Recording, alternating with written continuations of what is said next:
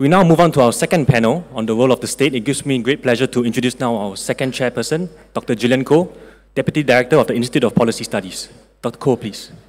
Good afternoon, ladies and gentlemen. Peace be upon you. Uh, we're so glad that we had the five religious leaders kick off our forum on religious harmony this afternoon, and they've really, really set a very good pace for us uh, in discussing the next topic. I think most of you in the room have also anticipated this next topic and asked, what is the role of the state?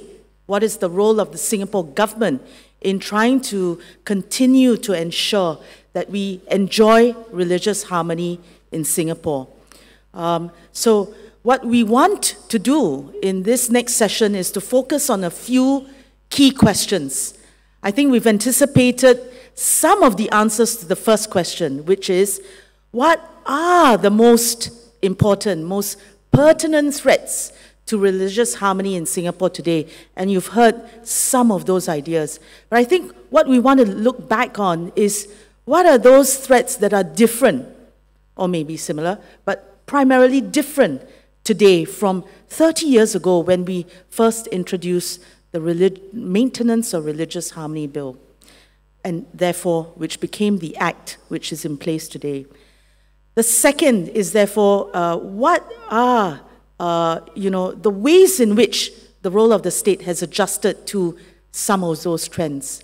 And the third is to drill down to uh, greater detail and ask what are the legislative, but more interestingly, what are the non legislative levers and mechanisms that the state has contributed to uh, in fostering social harmony and also to ensure that religious did I say religious? Yeah, religious harmony, and ensuring that religious harmony maintains even as we anticipate some of the trends that uh, we talked about just now. So, what we've done is to assemble yet another very distinguished panel to uh, grapple with these issues. Each panelist is going to have 15 minutes to share with you their point of view, his or her point of view on these three questions. Let me introduce them according to the order of speaking. And the first one is Mr. Richard Magnus, whom Singaporeans will recognize as uh, a chief district judge in his former life, right? Previous incarnation. Uh, but a lot of people will also recognize him as a chairman of the Public Transport Council, a very, very important body in Singapore today. Maybe less of you will know that he chairs the Public Guardian Advisory Committee, he chairs the Political Films Consultative Committee, the Bioethics Advisory Committee, uh, also the Ministry of Home Affairs Remote Gambling Act Appeals Advisory Panel. He's also the member, a member of the Public Service Commission, something he has in common with our second speaker. But more importantly, he's also Singapore's first representative to the ASEAN Intergovernmental Commission on Human Rights, the first chairman on our Casino Regulatory Authority, again, gambling related, right? And vice chairman of UNESCO's International Bioethics Committee. Now, why did I share that?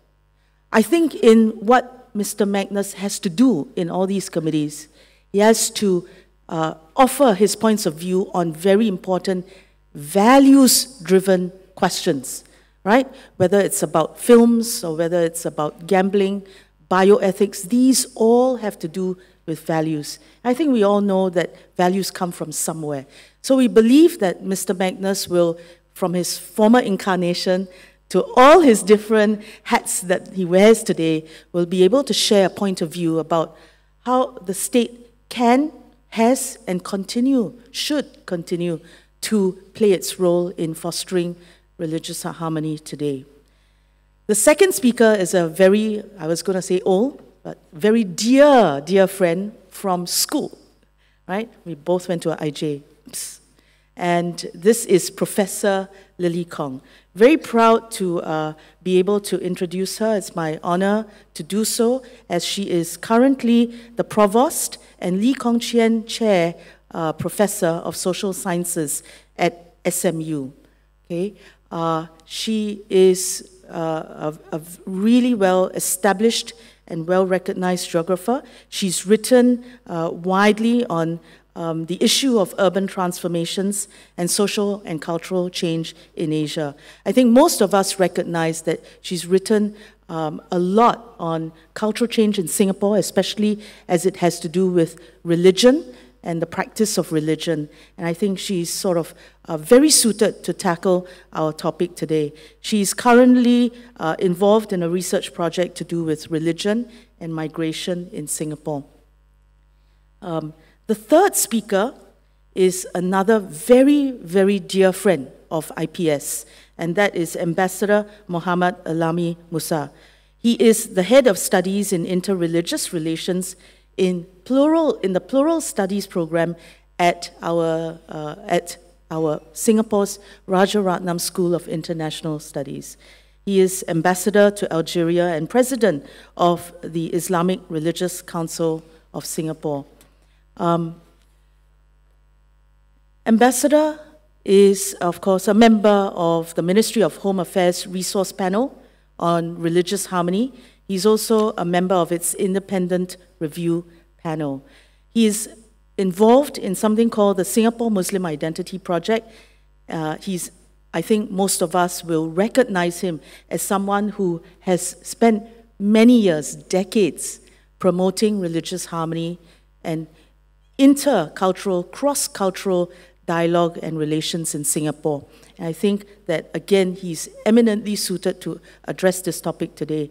He's uh, um, a, as I said, someone who heads up um, a program in RSIS, and they're doing um, all sorts of uh, research um, to do with religion in society, interreligious relations, and uh, conflicts that stem from differences in religion. So, with that, I hope you will join me in welcoming each one, one at a time, uh, you know, up to share their points of view. First, Mr. Magnus, who is actually also himself associated with the university. He's an adjunct professor at SUSS, our Singapore, University on Social Sciences. So, uh, Mr. Magnus first, he'll come up, present, and then after that, Professor Kong, and then Mr. Ambassador Alami Musa. Okay, so Mr. Magnus, please.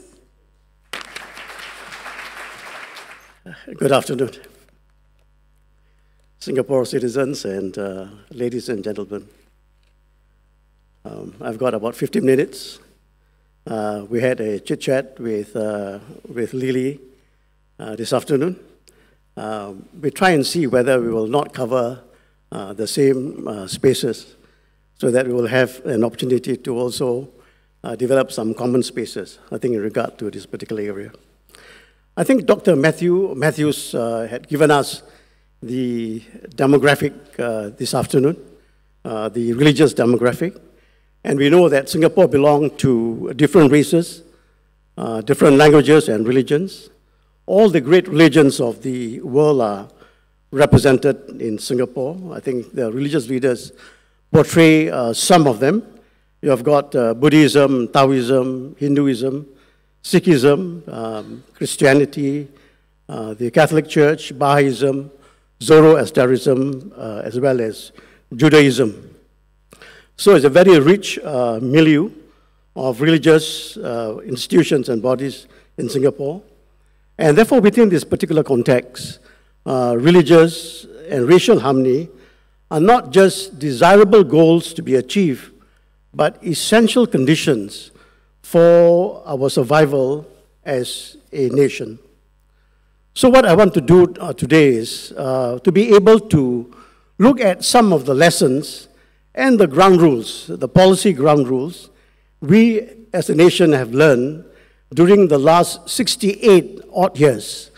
68 odd years, I'm using the Maria Hertogh uh, riot of 11 to 13 December 1950 as a marker. Uh, we look at how these policies have evolved uh, to protect our religious freedom and its propagation uh, in Singapore. The Singapore government protects religion and fosters religious freedom in a safe and life sustaining environment. And good religion, when practiced uh, with sensitivity to our multi ethnic, multicultural, and to our multi religious uh, society, encourages good citizenship and adherence to the law of the land.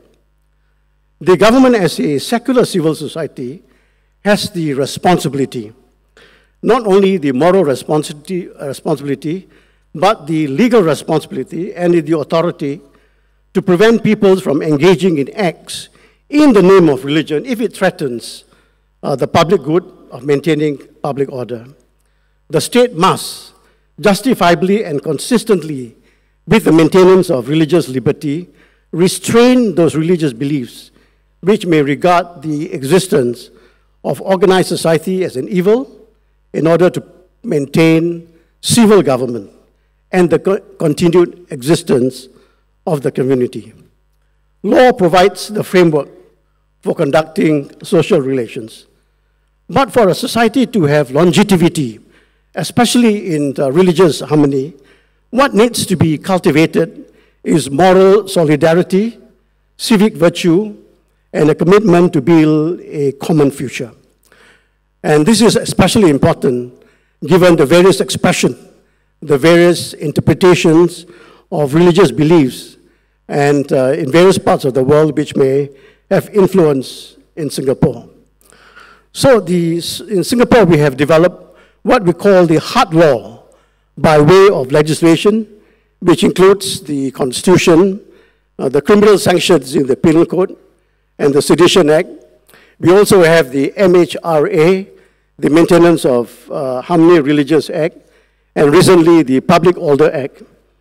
Uh, aside from this, we have got press laws or censorship laws to prevent uh, sensational coverage of religious disputes. And this together with uh, soft law by way of consensus statements or declarations or guidelines or conflict resolution or the ways in which we resolve our differences uh, among religious leaders on their inter se conduct. So together with the hard law to, and the various convention and customs that we have evolved in the last 60 odd years uh, contribute to the uh, broad framework in which we look at uh, the practice of religion uh, in order to achieve religious harmony. And some of these uh, are added on. We also have got organizing structures on religion. Uh, some of these are legislated, so you have got the Presidential Council on Religious Harmony, you have got uh, the Presidential Council on Minority Rights, and others are administrative or persuasive bodies uh, like the NSC, the National Steering Committee, the IRCC that was referred to early on, and, and importantly, a body called the RRG, the Religious Rehabilitation Group. Uh, so they provide the structures in which uh, religion is being uh, looked at and uh, in order to maintain uh, religious harmony. Of course, you have got the judiciary. The judiciary is another agonizing structure in regard to this particular area. So when you have got issues of uh, where religious freedom clash with the rights of others and uh, state interests, uh, then it falls on the judiciary to adjudicate upon the legitimacy or the restriction uh, in regard to the issues before them. In addition to all these things, and I think I'll need to mention, in order to provide us for, for a complete picture, we also have the group representation constituency, the GRC, in Singapore, where one of the members of parliament representing the constituency must be a member of a minority. Uh, this is to guarantee that uh, there will always be a certain number of MPs from the minority groups. And that is an important point because in, in the, the practice uh, in Singapore, normally when you look at our Malay community, it is always conflated uh, with, the, with the Muslim uh, religion. Now, to discourage uh, religious tensions from brewing, the state has from time to time also used its powers of censorship. Examples include uh, the banning of Martin Scorsese's film The Last Temptation of Christ and Salman Rushdie's book The Satanic uh, Verses. So it is important for us then to have a culture of law. Uh, it needs to be more than the enactment of sound legislation and the will to enforce that legislation. Uh, it needs to be uh, actively, intentionally nurtured and fostered. So in Singapore, we have got uh, the other bodies that I referred to, the IRCC, for example, where different faiths have a regular platform to engage in a dialogue. This particular conference is one such platform when we discuss, quite frankly and openly, this whole issue on religion and religion sensitivities. In 2003, the government adopted a declaration of religious harmony, which is an affirmation of the importance of and Singaporeans' commitment towards peace and harmony. And we need also to recall that every year our schools commemorate Religious Harmony Day and celebrate our diversity. In 2008, uh, there is the NSC guidelines on racial and religious harmony. And in 2018, we celebrate uh, the 10 years of the 2008 uh, NSC uh, guidelines. So, a cardinal principle of government policy must be the maintenance of religious harmony. And in order to do this, Singapore must be a strictly secular state.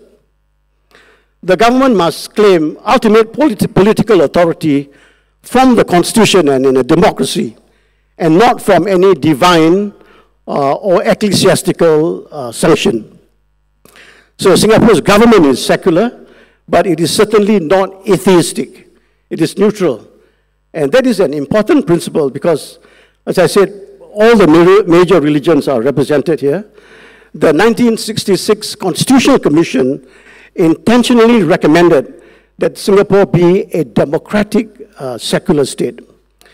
And the courts in Singapore, the highest court in Singapore, have affirmed that the Singapore system is one that practices what it calls a form of accommodative secularism, which considers the protection of the freedom of religion under our constitution uh, as, as, as critical.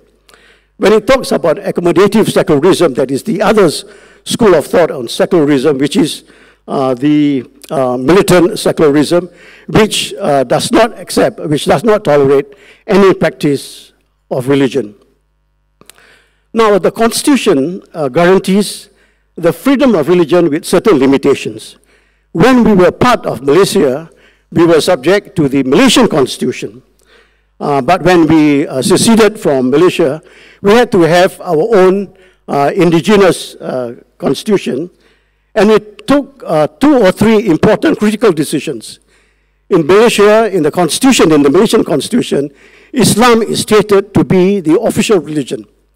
And in our constitution, we have done away with that particular uh, provision because of the multi-religious uh, uh, milieu within our own constitution. So in Article 15 of the Singapore Constitution, uh, it reads something like this. Every person has the right to profess and practice his religion and to propagate it. So the Singapore uh, version of the free exercise uh, expressly allows religious uh, propagation, unlike the position in, in Malaysia.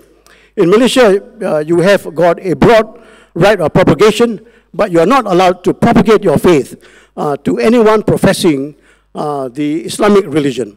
So there are limitations in regard to that.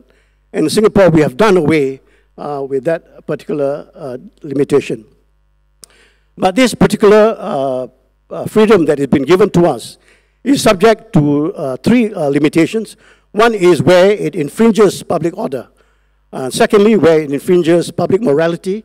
And thirdly, where it infringes uh, public health uh, issue. Uh, so the secularity of the state allows linkages towards religious institution. So we have bodies like MUIS.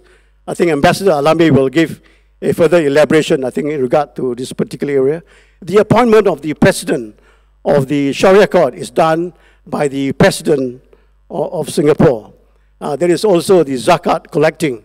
Uh, all that is allowed for because our constitution does not prohibit uh, those linkages between uh, the state as well as the institution. But I think you know uh, that being a secular state does not by itself guarantee religious harmony. Good and sensitive policies do. In the Maria Hertogh case, there was a mismanagement of the crisis by the state colonial authorities. And religious groups, uh, one of the lessons we learned was that religious groups must not get themselves involved in the political process, and no group can be allowed to exploit religious issues or manipulate religious organizations. I hear the bell ringing, and I just want to raise an, an issue, I think, uh, which um, Gillian mentioned early on, uh, the, other the other face of extremism, and that is the issue that arises from increasing religiosity, the one that deals with daily integration, uh, that have a segregationist tendency. Uh, religious uh, uh, segregation is the idea that people should be separated based on their uh, religious belief. And this is a socially practiced separation on the basis of social and religious practices and the response of and the response on the other hand of general segregation against people who practice such religious practices. I remember, for example, I'm giving you a simple example because of the time.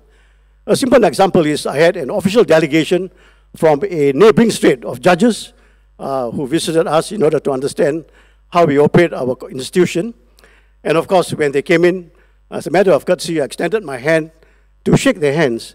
But I was quite surprised and taken aback when they sort of put their hands at the back without saying a word that this was something which was not acceptable to them.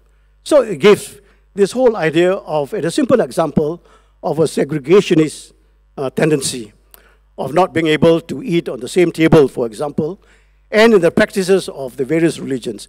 Not only in the, uh, these have fine expressions itself in the various aspects of the various religions that uh, we have uh, in Singapore.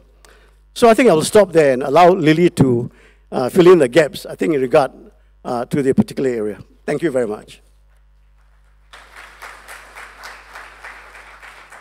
A very good afternoon to everyone. Um, what I'm about to say uh, will sound a little bit familiar because I will go through some of the grounds that Richard's covered um, with slightly different inflections. Um, not surprising since we're talking about the same context, uh, but nevertheless, the different inflections and the different emphases might hopefully bring a slightly different perspective for the group. Now, let me first apologize for speaking as if I have something in my mouth. I do actually, and it's a fisherman's friend, which Gillian, as the ever gracious host, whipped out when she heard me struggling with my raspy throat. So, uh, with apologies for the raspiness and sounding like I've got a marble in my mouth, um, it is because I do. Uh, so let me begin by saying that um, I, I asked myself the question when preparing for this particular session is there a role for the state in maintaining religious harmony in a society like Singapore?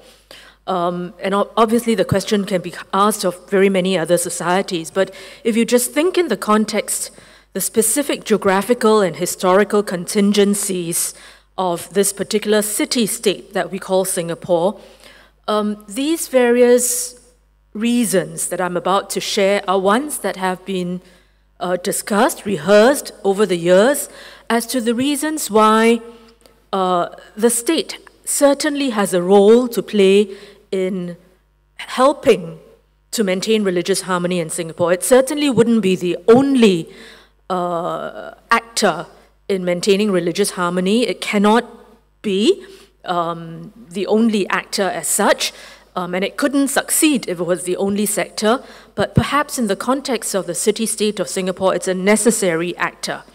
Now, I've said city state a couple of times already. I emphasize um, to those of you who are, who are born and bred here, you know this already. For those who are not so familiar with Singapore, the city is the state. The state is the city. Um, in any other country, or in most other countries in the world, if strife occurs in a particular city, you don't like what you're seeing, um, you don't like living next to somebody of a different faith, well, you can move, but you can remain in your own country. In the context of Singapore, that's quite different. The city is the state, and the state is the city. Um, you could move from Ang Mo Kio to Toa Payoh, but it's not that much different. Um, so so the fragility of a city that is at the same time a state and a state that is at, at the same time a city suggests that any breakdown of that condition in, a, in the city state means a breakdown of the country as a whole. Um, just let's just put that aside for a moment. The multifarious religious mosaic you have already heard um, and seen figures of from Matthew when he um, did his opening remarks. And Richard has uh, reinforced this the fact that we have so many from so many different groups living cheek by jowl. Thirdly, you have also heard Richard say something about the tumultuous past um, that we've had historically, and um, Richard has dated it to 1950 uh, when the Maria Hertogh um, riots broke out. The interracial, interreligious, internecine kind of strife that took place is a context within which we um, sort of frame our current interreligious relations as such. Not to forget that we are located as a predominantly Chinese society um, within a predominantly Malay Muslim world. And so the sorts of um, actions that um, we take here uh, can have implications in re- inviting reactions from our neighboring countries. Um, but equally well, whatever happens in the neighboring countries, and indeed with technology anywhere in the world, has a very rapid and tremendous influence on what goes on in this little city state. Gillian asked the question what is, what is different today from, say, 30 years ago when the Maintenance of Religious Harmony Act um, was enacted? And I would say that um, there are two things. The two things that um, characterize the state in Singapore today, but also in much of the rest of the world. One is the growing globalization and mobilities that accompany globalization, the movement of people, of ideas, of images. Um, for the scholars in the crowd, Arjun Appadurai's notion of the various scapes, right, the mediascapes, the ethnoscapes, etc., um, with greater flows across borders and boundaries. And what this means is the growth of new social groups uh, in, in many societies, including in Singapore. And so, um, even while we have what seem to be ethnically similar groups that might be coming into Singapore, religiously they could be quite different.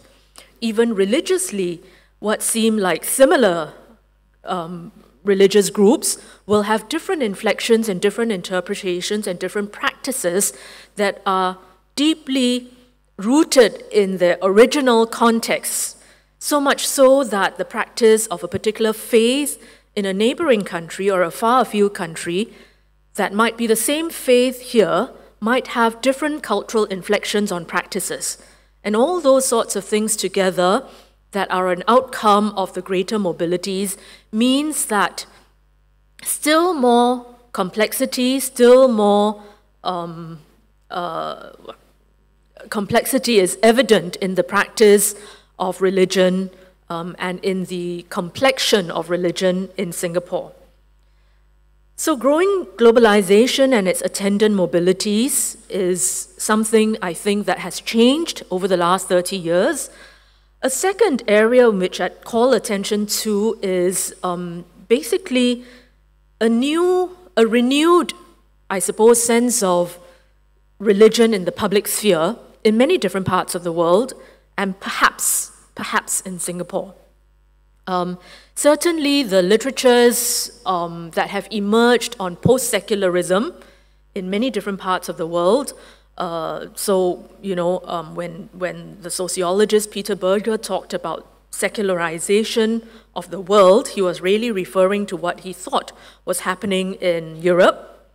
Uh, he has since sort of rescinded his own notion of secularization of society, and some other scholars have talked about a post secularization that uh, religion is re emerging in the public sphere in different ways right? And so there is a question of this re-emergence that you observe elsewhere and how is that impacting on the local uh, scene as such. So some of those changes, I think, um, uh, are things that we want to bear in mind by way of context of Singapore, that city-state that is very multifarious, that um, has a particular history, that has a particular geography, and that is facing these changes, uh, these global changes around us.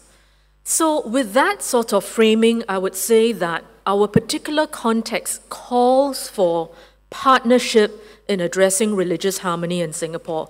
Partnership, as you have heard um, from our religious leaders, between the religious organizations and the secular state as such. The question I turn to next before the bell comes on is what roles can the state and what roles does the state play in relation to religious harmony or more broadly societal well being? And I would very broadly categorize them into two groups. One, a fairly direct role in addressing um, the religious condition, and two, much more indirect roles. The direct roles include the legislative means that you have heard Richard speak about, um, certainly through the Constitution, uh, the very clear sense that um, you know, every person has the right to profess and practice his or her religion, to propagate it.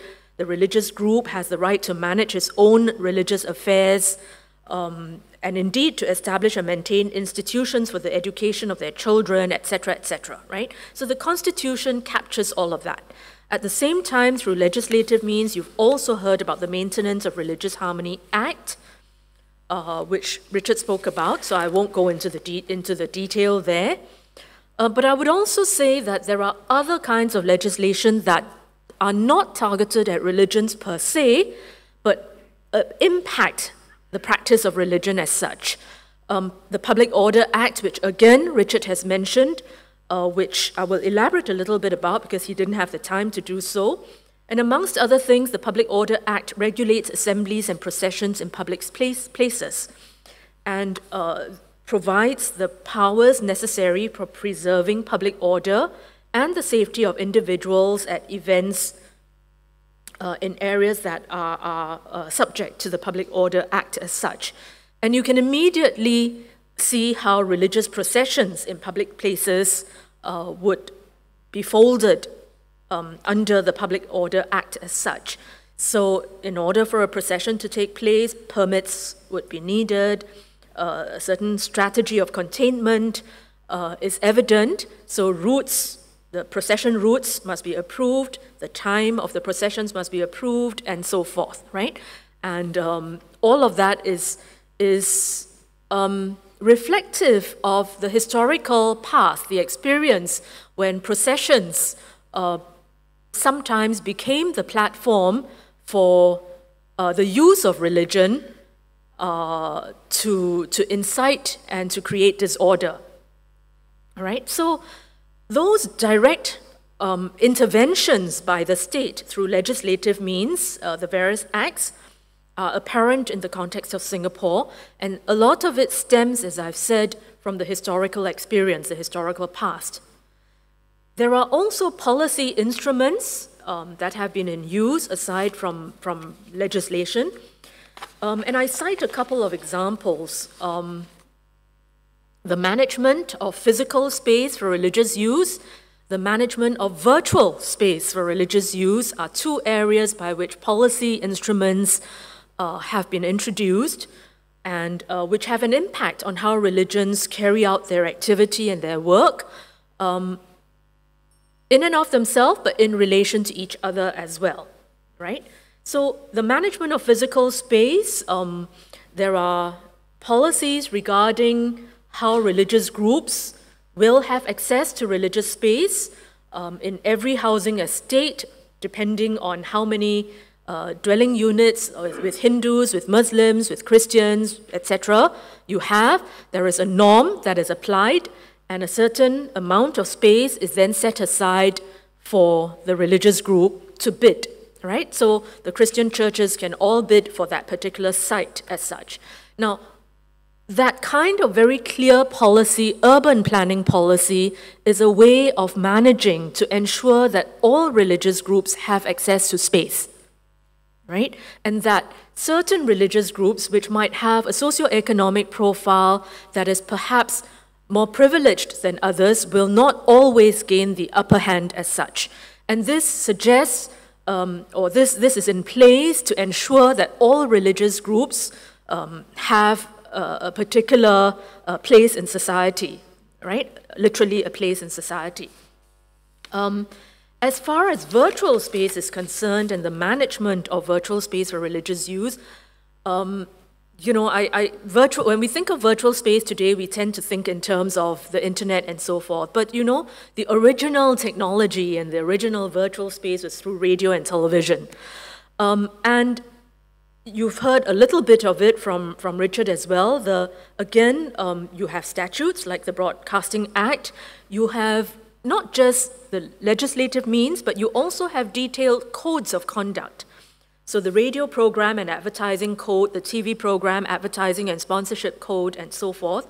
Um, the institutionalized monitoring through advisory committees, um, censorship review committees, appeals committees, which is also very important as part of it to ensure that in the virtual space of radio, television, and, and broadcasting more generally, um, the kinds of um, discourse or um, information or programming that touches on religion does not overstep a particular boundary where it becomes insensitive and ins, um, incendiary as such.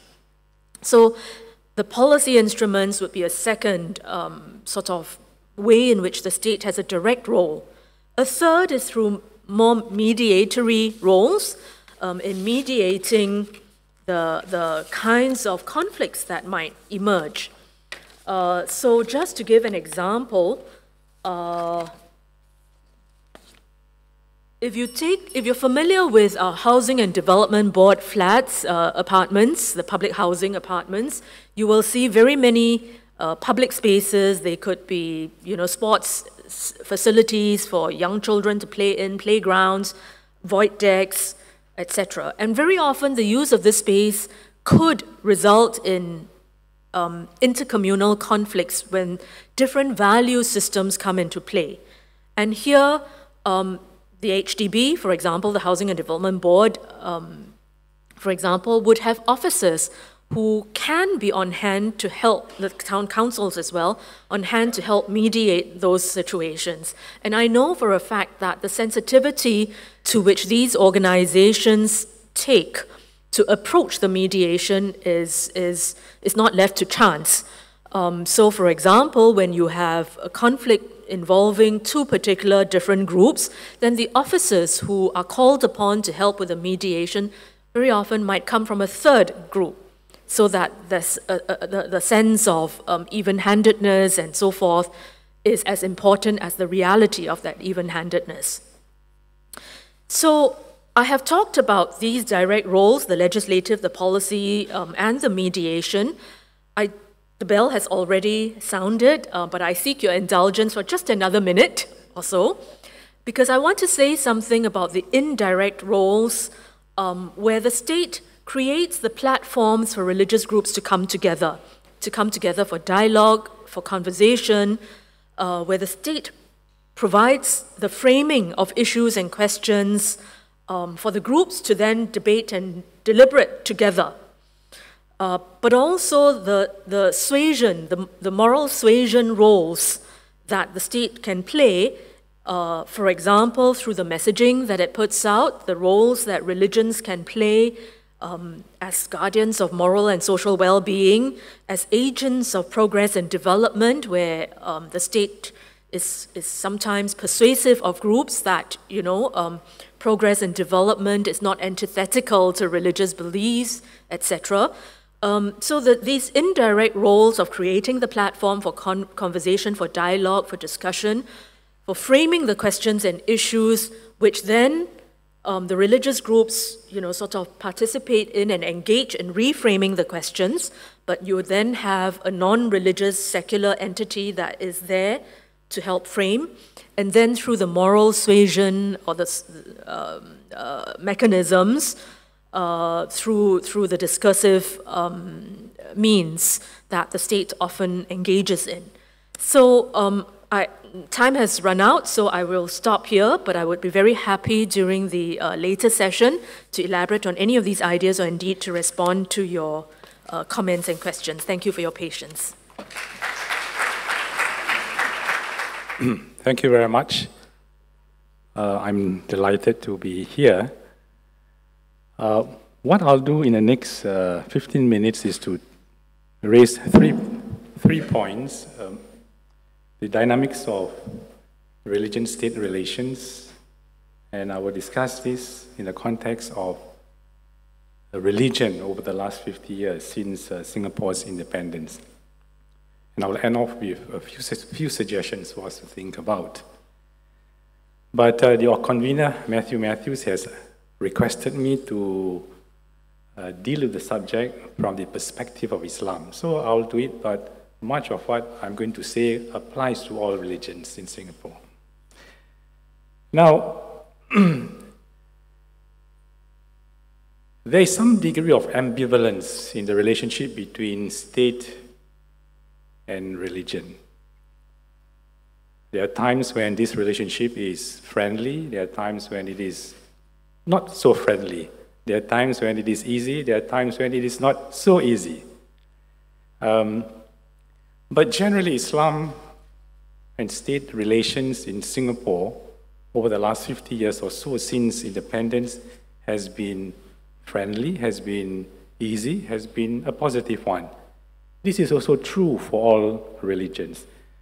I studied or I did a scan of the last 50 years of religion in Singapore, and I co authored a, a, chapter with Imran Taib and contributed to the SG50 publication from RSIS, in which um, we noted that, is, that religion-state relations started on a very good footing. Post-independence, 1965, late 60s, early uh, and 70s, uh, the state embraced religion as a close partner, as a useful partner, because the state saw religion as providing the moral ballast to counter the ill effects of westernization. 80s were difficult years. I'll come back to that later. Because of the difficulties in the 80s, um, religious leaders were encouraged to do a kind of religious remodeling so that religions focus on the humanitarian causes and the welfare needs of the population in line with the nation's uh, many helping hands approach, 1990s onwards. And it comes to 911 and post 911 years, and this is very much about Islam, which I want to talk about. um, unlike other countries, and this is where I took over uh, the helm of MUIS, and I spent a good 15 years in MUIS. 10 years executive capacity, the last six years non-executive, there was a closing of ranks between Islam and the state. There was a strengthening of relations between Islam and state, unlike other Muslim minority countries. Now, this is because it's a kind of symbiotic relationship, kind of win-win. Islam rely, uh, uh, depends on the state to prevent Islamophobia from taking root in Singapore. And we had done superbly well in that. And the state uh, looks at Islam and depends on Islam and the Muslims to take ownership of the kind of Islam to be preached to the Muslim public. Because the state and the Muslims, of course, saw Islam as a useful instrument or useful uh, way to counter radical ideology.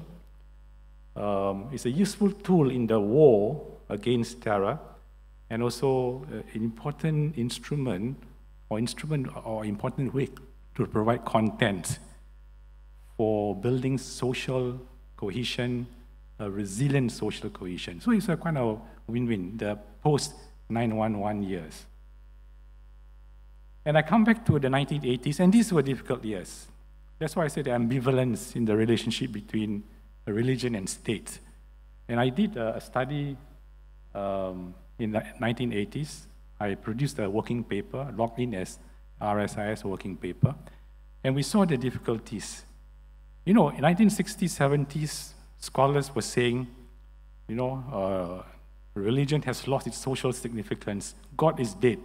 Soon after that, scholars had to take back their words, swallow their words, because religion came back in big way, many times in furious ways. And 1980 saw that. The global resurgence of religion, uh, you know, the rising tide of Islam. And because of that, there was active Islamic, there was Islamic activism, the Dawah movement, interference of foreign preachers in the 80s, politicization of religion, and competitive proselytization. So because of that, you know, uh, the state reasserted itself and uh, delineated the roles of religion and religious leaders.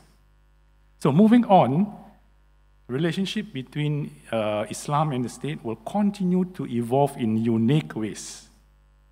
And this can be explained by the inherent nature of religion, that is Islam, and uh, religion, including Islam, and inherent nature of the state. Let me explain. And here I uh, refer, make reference to Robert Bellah, his magnum opus, Religion in Human Ev- Evolution, which says that prophets and founders of religions emerge in history as renouncers and denouncers. They renounce the ruling elite of their day who had become corrupt, who had become unethical, unjust. And they denounced the immoralities and evils that had festered in the society. So, uh, cut, cutting short, Islam possessed that natural instinct to reform. And Muslims cannot be indifferent to see the sins and the evils and the immorality, immoralities that had deformed society.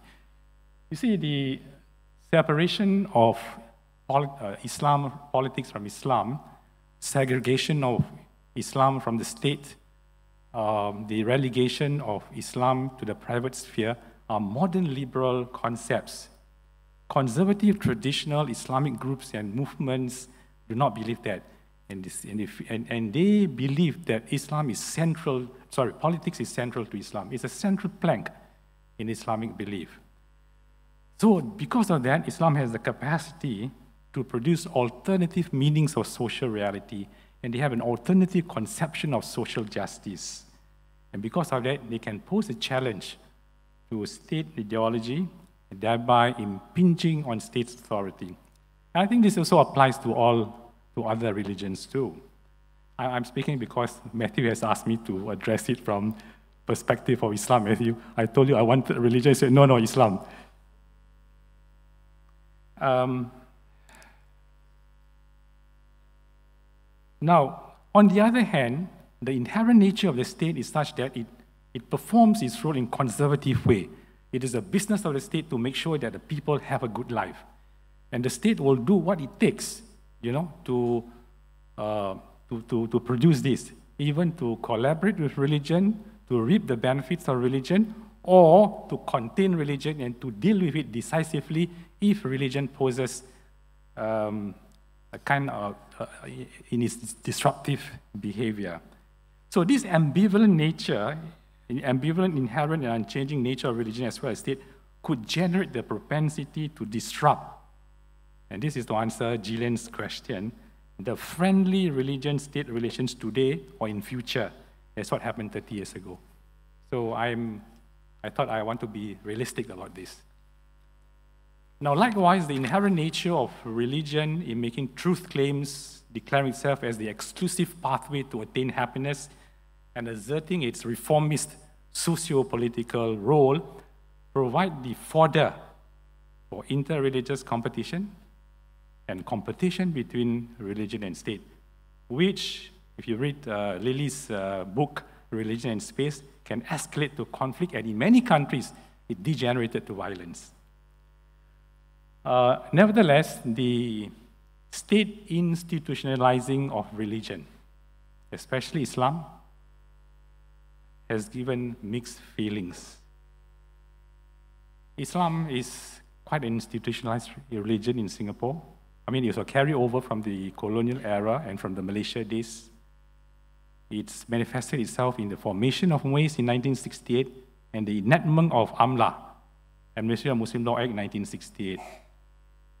Um, and in the early days of Singapore, and I am also uh, an, a, a, direct observer because my father, my dad, was the secretary of MUIS from 1968 to 1988 for 20 years. And MUIS was accused as the lackey of the government, of the state, especially when MUIS fronted, fronted the demolition of Kampong Mosque, the banning of public call to prayer, and uh, the transfer of the ownership and management of mosques to MUIS, to the to, to the authority.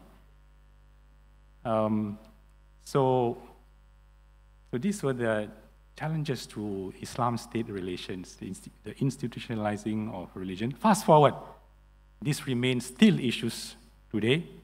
You know, the issues of hijab donning uh, Muslim ladies who complain they are not fairly treated, the banning of entry of Islamic preachers to Singapore, you know, the um, and some asatiza complaining that they have been regulated because of the mandatory registration system that MUIS uh, uh, uh, introduced. And um, the, some parents complain about nationalization of madrasa because of the joint madrasa, madrasa system. So these issues are all embraced as challenges to Islam-state relations, which we are dealing with, which we are tackling and we take a holistic approach, not, um, not a, a culturalist uh, approach, you know, for all these issues here. So let me now go on and uh, answer uh, Gillian's second question about the role of the state.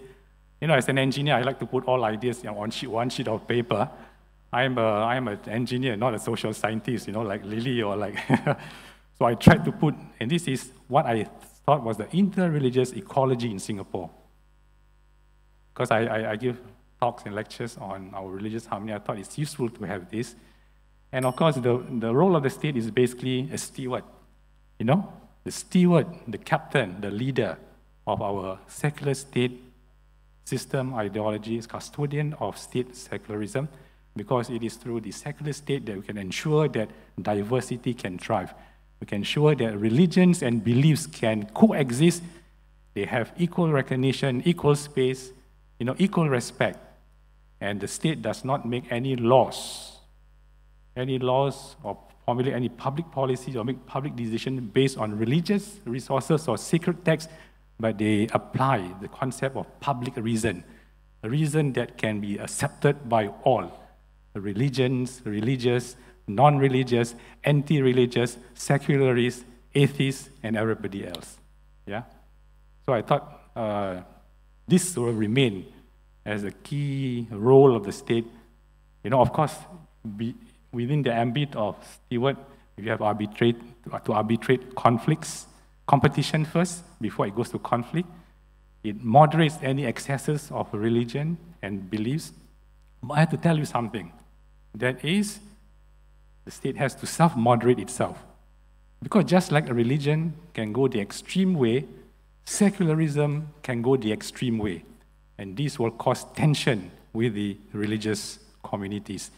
So, in that sense, the state will have to self discipline itself and self moderate. We do not want secularism to go the exclusive way, what scholars call exclusive humanism, what you see in, say, in France you know, the, French Republican model of secularism. Our secularism model is a very unique. I don't think you can find it anywhere in the world. I call it the secularism with a soul. Secularism with a soul. It's a religious friendly secularism. I think nowhere else in the world is like this. Huh? I, I think so, yeah. Um, and finally, I like to end off with three suggestions. I do not make it recommendations because recommendation means firm ideas. These are just tentative ideas. When I wake up in the morning, probably I, I, I thought about these three ideas, so I'd like to share this with you.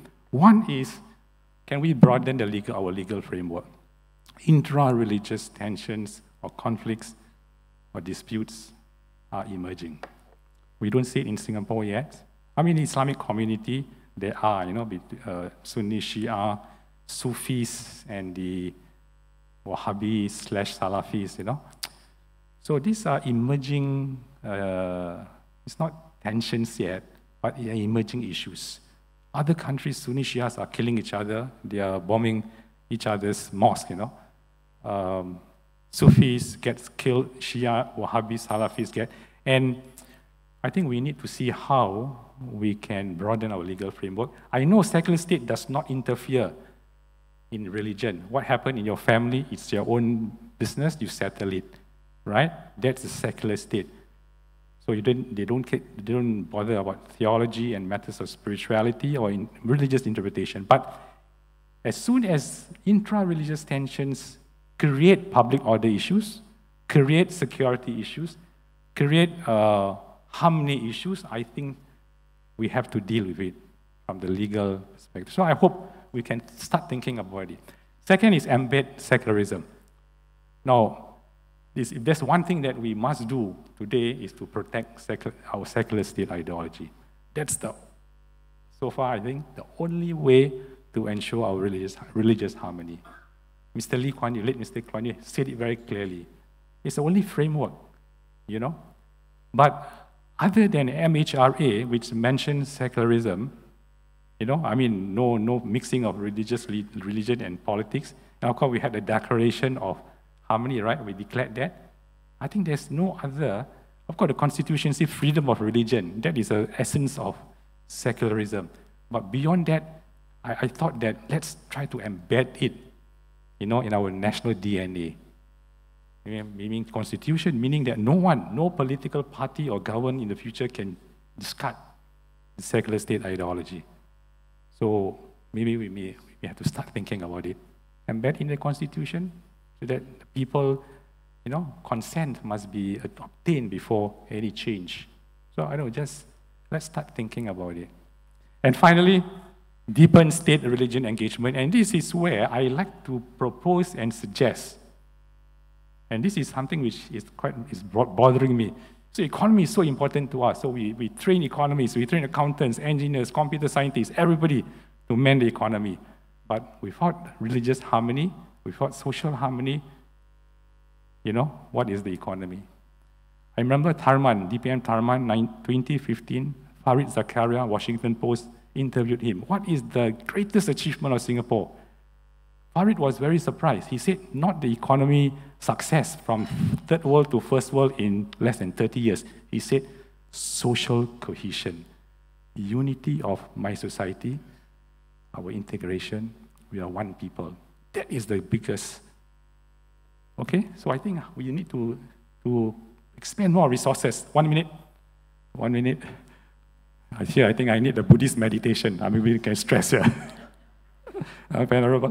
So fi- finally, um, I think we need to create capacity. State will have to create the capacity to understand religion in society, to have interreligious capacity or literacy.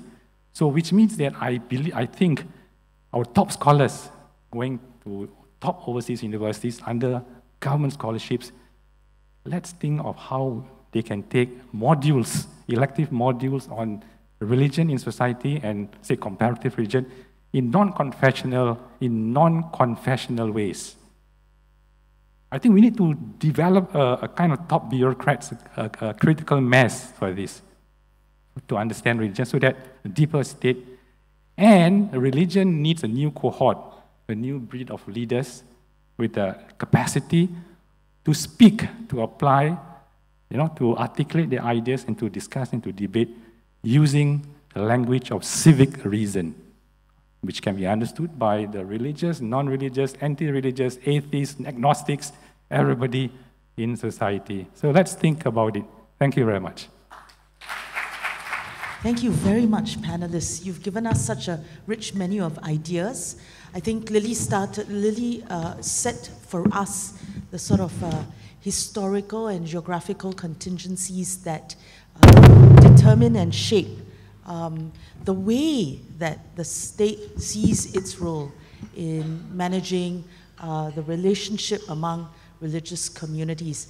And she emphasized that for those various reasons, the state is a necessary, though not the only actor that has uh, to try and foster and maintain that religious harmony. And then, uh, you know, uh, Ambassador Alami uh, gave us one case, right? The case of uh, the Islamic community and how that relationship has evolved over time. And uh, he was very candid in saying that it's not always uh, so well accepted. In fact, sometimes there's uh, feelings of ambivalence about that relationship, but then nonetheless, it's negotiated. Uh, and it's also evolved because there are new conditions that have emerged. Another point that Lily has mentioned. I think over the years we see globalization, the flow of ideas, the flow of people, and uh, facilitated through media, as well as specific incidents. I think uh, Ambassador Alami uh, mentioned 9 11 that have created the conditions that we face today. It's new, different from the th even three decades ago, right? And then uh, Professor Magnus was very kind to be very systematic in saying, here, here are the key uh, measures that uh, have been used. The hard law, right? The, the hard law of what's in legislation, in the Constitution, and even then we understand the Constitution also allows for not just the freedom to practice, but to, uh, uh, you know, uh, um, to believe, but also to preach, you know, religion. And then the soft law, um, a lot of um, the declarations, the guidelines that the communities have themselves come up with that they feel will um, uh, self-manage with the discussion of the state in, uh, the, in, in the room. Uh, something again that Ambassador Alami mentioned that you needed, uh, I think all three mentioned that the state as not an actual player is actually very useful in facilitating that, that dialogue. Then you also mentioned the role of the judiciary, other bodies that have to do with, say, censorship and guiding public order, public morality, and so on and so forth. So a lot of ideas there, and I would really, really like to encourage you to uh, share your views from the ground, um, because uh, Ambassador Alami did put out a couple of uh, suggestions, right?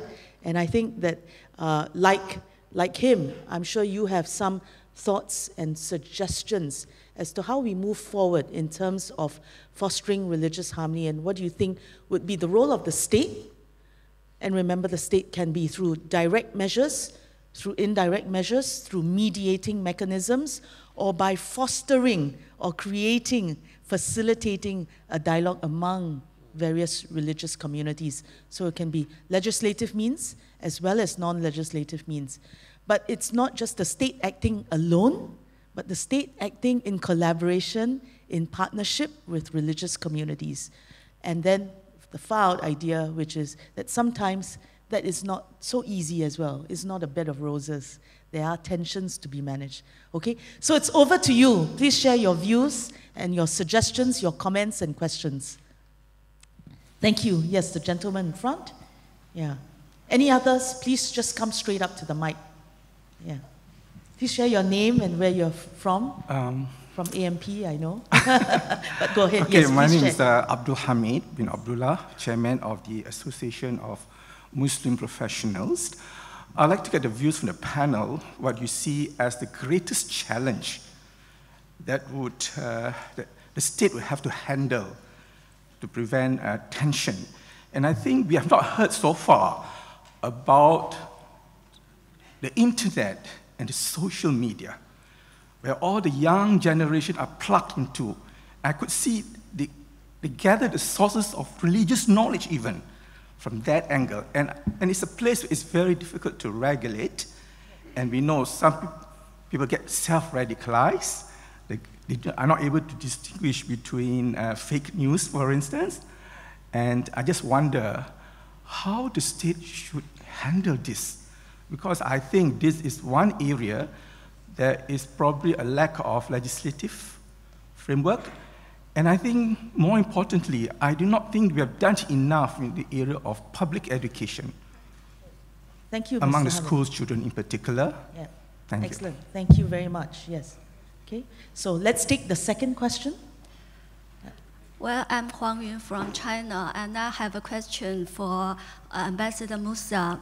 Uh, you talk about three suggestions as uh, in your uh, conclusion, uh, which included embedding uh, secularism and deepen state religion engagement.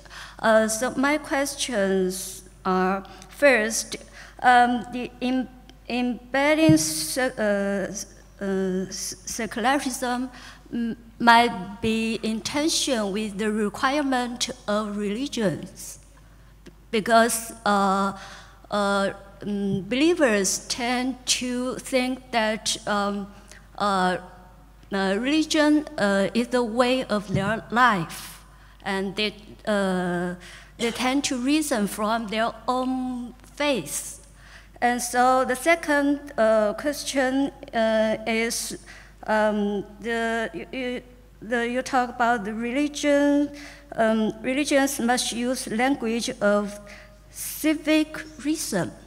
So that is the, this language of civic reason.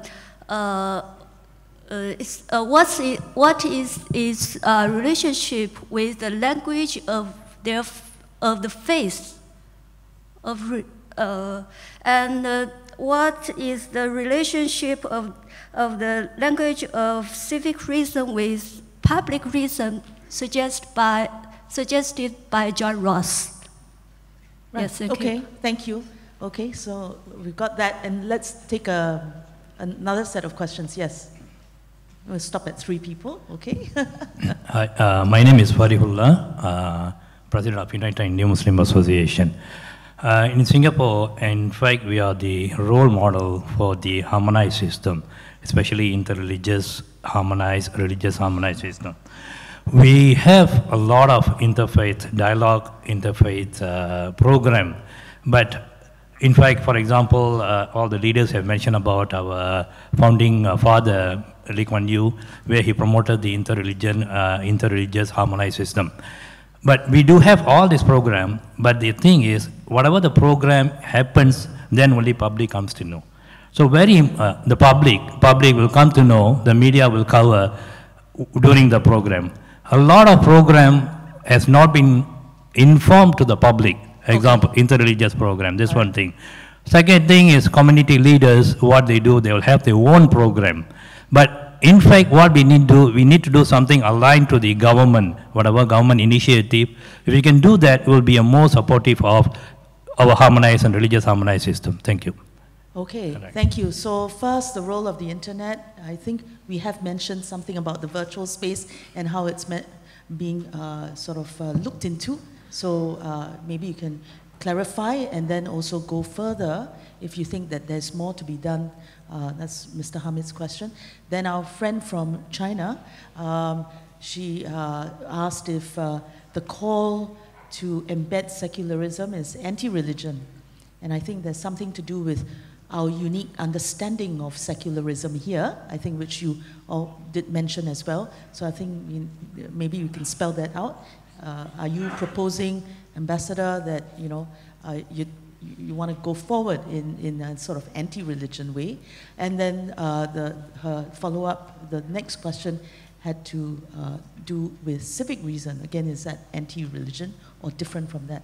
Then uh, I think final one was there's a lot of talk about uh, cross uh, inter-religious dialogue. Um, is that really happening? Because maybe the public doesn't know about it. And do you really need the state to kind of do more so that that's more authoritative and therefore more uh, uh, sort of effective? Okay, so I won't ask you to answer all the questions. Just pick the ones that you want to tackle and or were, directed to you. Okay, so want to grab that mic, uh, Ambassador? Okay. Thank you very much. I will uh, address Hamid Abdullah's uh, question about uh, not the part on social media or you know new media, but to the others. But what, what you think is the great? What what you? Th- the question is what we think is the what I think is the greatest challenge. Yeah, and I think this is linked to our, our mantra. No, our mantra has been it's always repeated and repeated and repeated that religious harmony is work in progress, right? Work in progress. So there's no end to it. It's always work in progress. I reflected and say, why is this so? Now, why is this so? Is, be- is because, and I think um, we have to be realistic about this and be truthful to ourselves that we've always said that religion stands for peace, religion stands for harmony, religion stands for the good things, and so on and so forth. Nevertheless, the ambivalence of the sacred, there are within the teachings of religion that are that could be interpreted and could be abused or misused for reasons which are not in for the good of the public. Uh, you know, for example, Mark Eugene Meyer has said that within the depths of religion there are strands of violence. You know, so if the follower of the religion take this and do not understand the context, you know, and do not have a reasoned interpretation of text, things can go out of control. And I think to me, this is the biggest challenge. So, this is a role of religious leaders to guide the flock. How do you read your text? How do you contextualize? You know, in Islam, um, the Prophet's mission is 23 years, 16 years uh, in, uh, in a state of war with, Medina, uh, with Mecca. 16 years out of 23 years, he lost 1,000 of his best companions. So when revelations come, and as a leader, revelations come in, meant to inspire the people to fight, to instigate them, you know, to give them the high spirits, you see. I mean, when you're a state of war, you, your lead, the leader cannot be said lovey-dovey things, right? Maybe something that raises spirits. So many of Quranic verses are like that. But, you, but when you read the Quran, you have to understand the context that this happened because of those. But fundamentalists, extremists, radicals, they don't. Literal reading. So I thought something that, uh, I think secularism, quickly, uh, I know you're looking at me as if you want to eat me up, you know, Jilan. no, yeah, I'm giving a, a sermon, I think. Uh, secularism and religion, uh, our, our good friend from China. Now, secularism does not mean it's anti religion. You look at this history of how secularism is born, the Western history, church and state. I mean, so you find that it's not meant to be anti religion, secularism. You know, uh, uh, uh, Jacob uh, who coined the term secularism, he's he, he never says that it's an anti or anti-God or anti-religion or anti-morality. No, it's not that. It's only there are certain strands and certain interpretations of secularism that go a trajectory that uh, is hostile to religion, and some of the secularists, the exclusive humanists, you know, declared God as the enemy and against religion. So, you know, America is a very secular country, but it's one is the most religious country. 90% of Americans have religion. You know? And no, pre- no American who is an atheist can be the president of the USA. You know? So I mean, there's no no tension, no contradiction between being secular and being a religion. Secular is a matter of how you arrange society. Yeah? Yeah.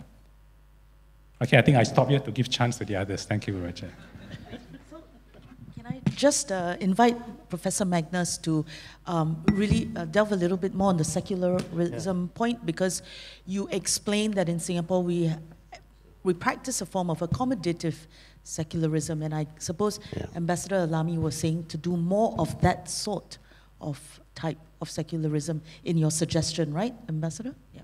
Yeah. I think uh, the problem is uh, here in terms of definition. Um, I think in China, when we talk about secularism, uh, it is a different application from that uh, that you have in, in Singapore. Or even in the States, uh, the meaning of secularism in the States uh, is also different. When we talk about secularism within the context of Singapore, within our own constitution, we are saying first that we have not accepted uh, the uh, preceding constitutional uh, provision in Malaysia to say that Islam is the state religion. In other words, we do not identify a particular religion as the official religion of the state. So that's one characterization of secularism. The second one is we are in fact saying that we are not anti any of the religions. We are neutral to uh, the religion. In fact, the Constitution say that there is a right to the freedom, the exercise, and the propagation of religion. So you must see secularism within that particular context. I didn't have time. Uh, thirdly, I didn't have time to say very much about the two schools of secularism. There are two schools of secularism. One is a school which says we are anti religion. Um, we are anti religion, and because it is a claim to political dominance, uh, the question of control and power within the political sphere. The second one is in Singapore, we exercise what is called accommodative secularism. We accommodate the practice of the various religions that we exercise uh, in Singapore. So, what Ambassador Alami is in fact saying or suggesting is really this there is no provision in our constitution which says that the Singapore state is a secular state. There's no such provision. Uh, it is, arises out of convention, it arises out of practice, and it arises because of judicial interpretation. So the courts have affirmed uh, the government to be a secular government. So what Ambassador is in fact saying is, let's put it in the Constitution, and not only do we put it in the Constitution, we make sure that this particular provision cannot be amended except by maybe two-thirds majority and getting referendum uh, from the population. This is what his suggestion uh, actually means. The second one is, I think, just want to respond to our AMP colleague uh, in terms of social media. So Ambassador Alami has given one facet of uh, the misuse or the abuse of social media. In 2005 and 2006, we have got three young men who were prosecuted in, uh, in, in Singapore uh, for using social media. And those words that were used in the social media were one that created ill will and hostility uh, towards other religion. The first case, a chap called Benjamin Koh, a 24-year-old uh, young man, young Singaporean, came before me when I was in the courts. And this was the first prosecution under the Sedition Act in, in Singapore.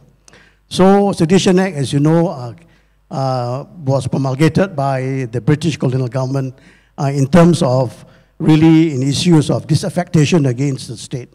But there is one particular clause in the Sedition Act which talks about a prohibition when words are uttered that foster or promote ill will and hostility. hostility.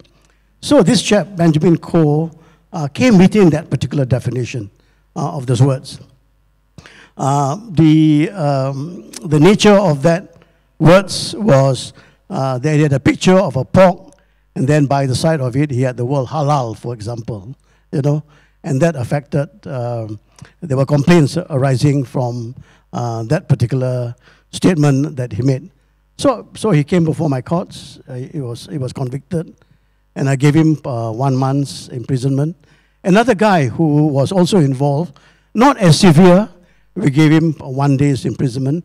A third guy came along, and also not so severe, but just to um, uh, ensure, to make the signal right that this is not acceptable, uh, we gave him community uh, rehabilitation and, and treatment. So these are the three cases that came before the courts. But there were other cases uh, of our young men and our young women who had used Facebook in order to uh, utter words uh, which affect uh, the feelings and emotions of our other religions. uh, they were just given a verbal warning and told not to repeat that again. So there have been cases. So there have been cases like that. It is not that there have not been cases. There have been cases uh, along those lines of the abuse of uh, social media. Yeah. Yeah. I think they have been dealt with. I think the message has been done. I think one of the big arguments uh, that arose after the case was, should we now really prosecute them under the Sedition Act? Well, this is a huge act, you know. Uh, should it be applied to the issue of uh, religious words and religious harmony? That's a debate, I think, that uh, is undergoing, I think, in regard to this, uh, this particular issue. So that's that.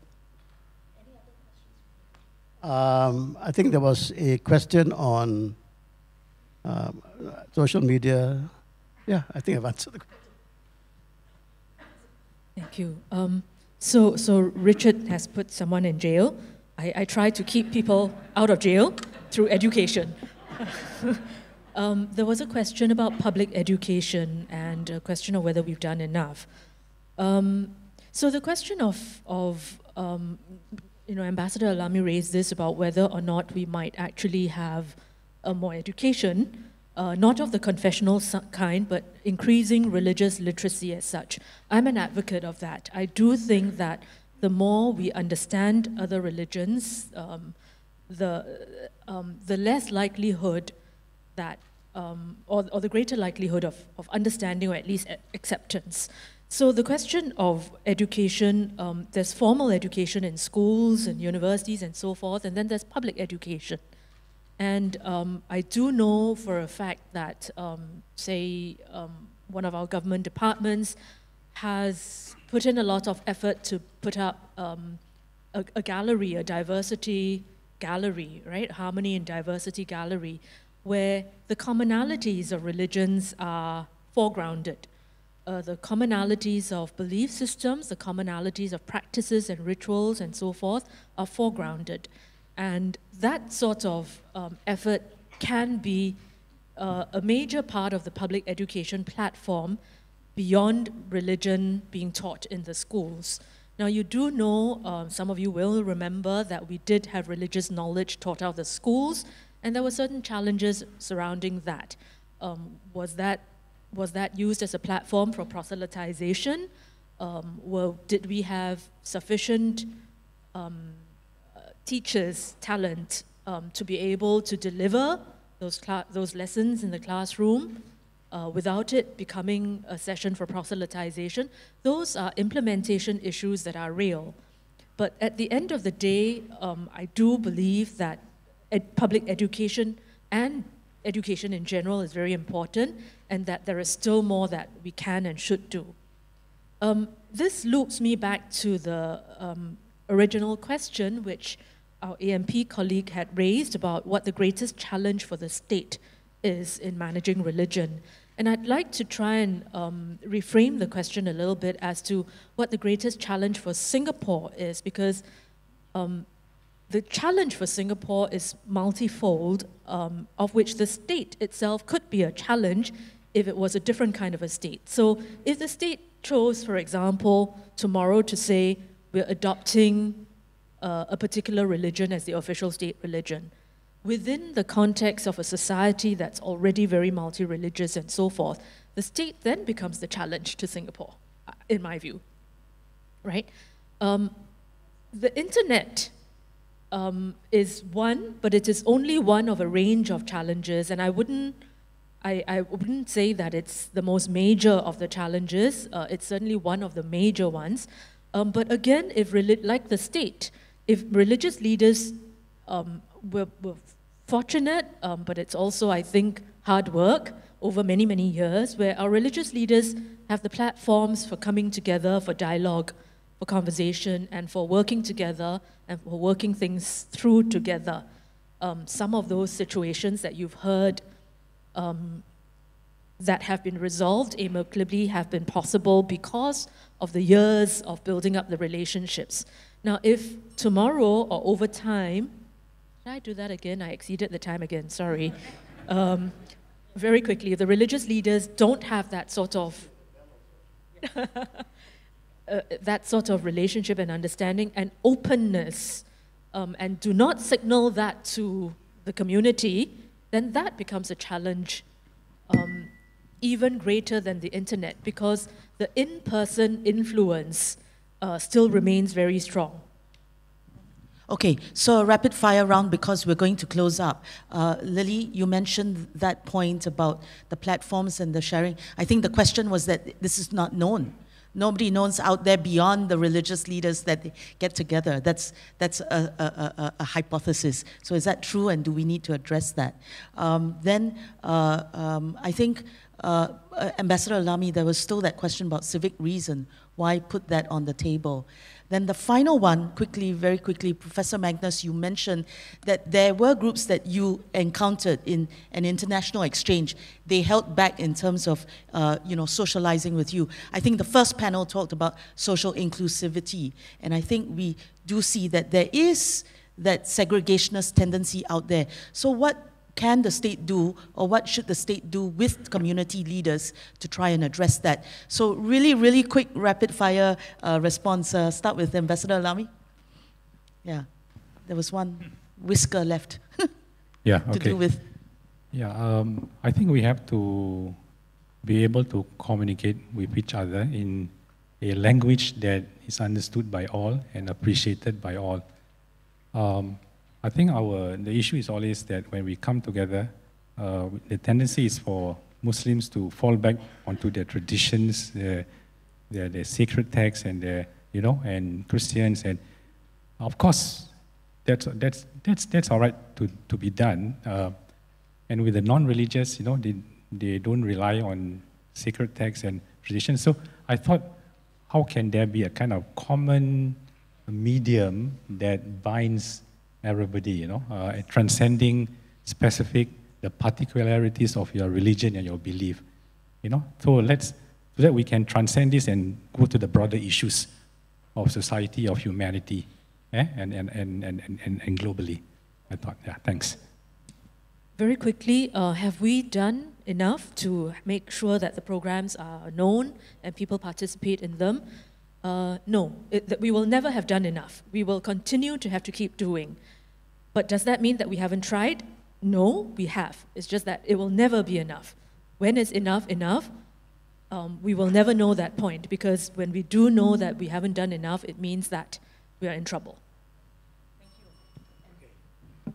I, I, th I think um, the model that we had established um, post the JI matter, uh, where there was consultation between the state as well as the religious leaders, I think it's a model that we can look at in order to um, dialogue this, this particular issue. I think the first is that the victim, so to speak, uh, should not be uh, the object of regulation. And I think that will sort of uh, push them back, I think, in regard to that. So it's an issue of uh, what can be called uh, co-regulation. And co-regulation is based on a relational strategy. I think Ambassador mentioned about dialogue, talking to one another, and things of that sort. I think it's a relational strategy that uh, becomes important. And I was also attempting to say in my speech is that the NSC guidelines, which was established in 2008, this is the 10 years, and uh, 10 years uh, after that uh, particular guideline, and I think it's time for us to be able to sort of revisit that and sort of relook and refine some of the nuances within uh, those guidelines. I think the first guideline talked about uh, interaction, uh, for example, it is stated in rather broader terms. And I think, given the experience in the last 10 years, I think we'll be able to, um, uh, to refine that. It says people agree to live, work, and interact with people of other faiths. And I think that is a statement uh, that we can sort of elaborate and, and develop upon in this particular era. I'm not so sure that having legislation would be uh, prudent uh, in this particular case. I think once it is cast in stone, uh, it is almost impossible to meet the dynamic changes uh, of some of these tendencies uh, that may arise. So let me just close by saying Venerable Shi mentioned how there are possibilities of you know, people with from external sources coming in, teaching different practices which are not familiar to us. And he said that there's no way to actually uh, stop them from coming in or sharing. It's difficult because they don't come through the very formal religious organizations and channels. So Ambassador Alami, just say a few words about, you know, what, what Professor Magnus just said. How, how do you manage that? And we'll close up. We'll absolutely close up. Well, he said that not necessar- it's not necessarily the case that always you have to use legislation to manage these because these can be influences from outside. And sometimes it's really hard for the religious communities to also manage it. And these uh, uh, uh, thoughts from external parties may be not contextualized, which is what your, was your whole point, right? Yeah, okay. And therefore, how do you manage this? Is this the state working with the religious communities to manage this, or is it really it's needing legislation to deal with it? Yeah. Yeah. Yeah. Um, I thought our MHRA is a very creative piece of legislation. You know, um, Maintenance or religious? it is uh, legislation that uh, does not bring religion to the courtroom, right? Okay. And you you never do that. You know, other countries have seen the experience of issues being adjudicated by the courts, and once that happens, there will be a loser and a winner. The winner will be happy, the loser unhappy. There will be another process, and no way to to to have an amicable solution to the conflict. So, I I believe that uh, that's not the way, but we still need the laws. I I believe, in order to uh, have a kind of uh, fallback, you know, uh, to make sure that at, if we need something that we want to apply, we, will, we, we have it, we have the instrument to do it. Okay. Yeah. Thank you on that. Please join me in thanking our panelists and we'll wrap. Thank you very much.